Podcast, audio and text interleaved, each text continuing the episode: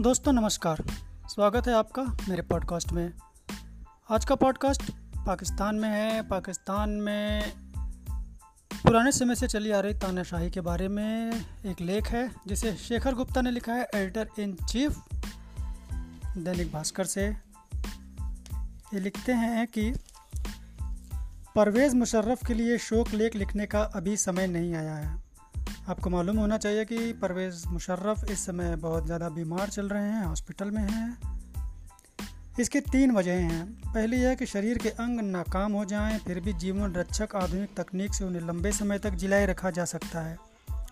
दूसरी वजह यह है कि पंद्रह साल पहले अपने और अपने पड़ोसी मुल्क को यातना देने वाला शख्स अपने देश के लिए ही आज महत्वहीन हो चुका है।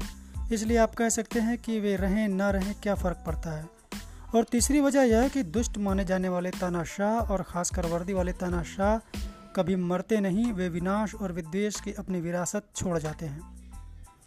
आज भी जियावाद ही पाकिस्तान की राजनीति पर हावी है, लेकिन इससे उसका शायद ही कोई भला हुआ है।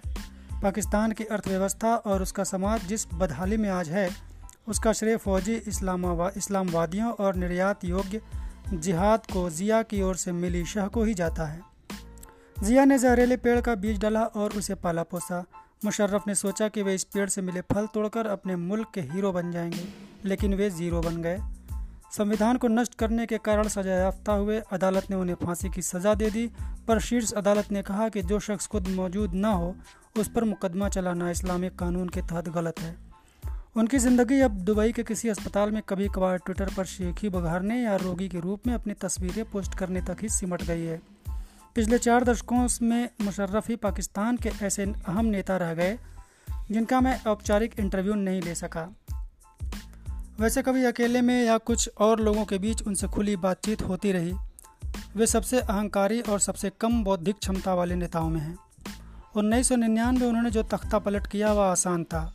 पाकिस्तान में कोई फौजी तख्ता पलट विफल नहीं हुआ, सिवा उन्नीस सौ इक्यावन की पहली तथाकथित रावलपिंडी साजिश के पाकिस्तान में पद पर बैठे सेनाध्यक्ष के लिए सत्ता हासिल करना वैसे ही है, जैसे 111 ब्रिगेड के कुछ लड़कों को निर्वाचित नेता के घर भेजकर चाबियाँ मंगा लेना। अहम बात यह है कि तख्ता पलट क्यों हुआ था? उस साल की शुरुआत में फरवरी में अटल बिहारी वाजपेयी की लाहौर बस यात्रा से हुई थी, जिसने आपसी रिश्तों में तनाव घटने का संकेत दिया था। उधर मुशर्रफ इन तमाम कोशिशों को पलीता लगाने के लिए कारगिल हमले की साजिश कर रहे थे। कारगिल में वे नाकाम रहे उनके वज़ीर अजम ने उन्हें बर्खास्त कर दिया, लेकिन वे अमन की कोशिशों को नाकाम करने से बाज नहीं आए।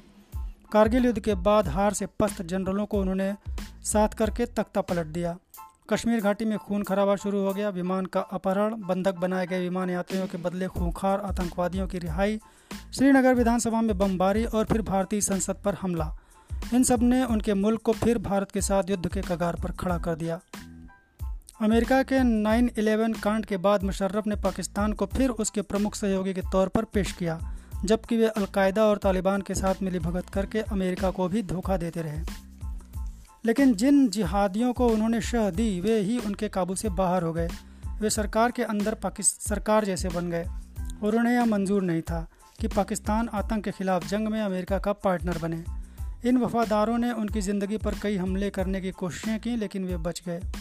पाकिस्तान के हर तनाशाह ने अपनी तरह का लोकतंत्र लागू करने की कोशिश की। फ़ील्ड मार्शल अयूब खान इसे निर्देशित लोकतंत्र कहते हैं। याया खान तब तक कुछ राजनीतिक गतिविधियों, चुनाव तक की इजाज़त देने को तैयार थे जब तक उनकी गद्दी सलामत रहे। जिया ने फर्जी राजकुमारी के बुते सत्ता मज़बूत करके दल विहीन लोकतंत्र का प्रयोग किया। मुशर्रफ ने भी अपने सीवी में लोकतंत्र के साथ प्रयोग का अध्याय जोड़ा। नया संविधान लाने की कोशिश की, उच्च न्यायपालिका से लड़ाई की और अंततः सड़कों पर छिड़े लोकतंत्र समर्थक आंदोलनों के हाथों कुर्सी गंवा दी। अब वे उस शख्स से बिल्कुल अलग दिखते हैं, जो अहंकार से अकड़ते हुए आगरा शिखर सम्मेलन में भाग लेने के लिए आया था।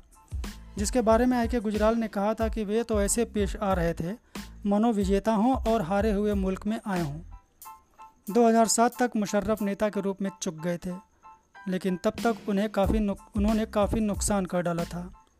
यह हमने बेनज़ीर की हत्या 26 ग्यारह के हमलों के बाद और लादेन के लिए एप्टाबाड में अमेरिकी हमले के रूप में देखा। पाकिस्तान के किसी फौजी तनाशाह के मैं मैं भी लोकतंत्रवादी मुगालते का जायज़ा लेने के लिए मैं मुशर्रफ के उस व्याख्यान का ज़िक्र करना चाहूँगा, जो उन्होंने 2004 के इंडिया टुडे कॉन्क्लेव में दिया था। आमंत्रित दर्शक के रूप में मैंने उनसे सवाल पूछते हुए याद दिलाया कि इस साल कोई लोकतांत्रिक देशों में चुनाव होने जा रहे हैं। तो आप पाकिस्तान में कब चुनाव करवा रहे हैं? वे नाराज़ हो गए थे कि आप कैसे कह सकते हैं कि हम लोकतांत्रिक देश नहीं हैं। आज वे अपने जीवन पर अगर नज़र डालें तो सच कबूल कर लेंगे।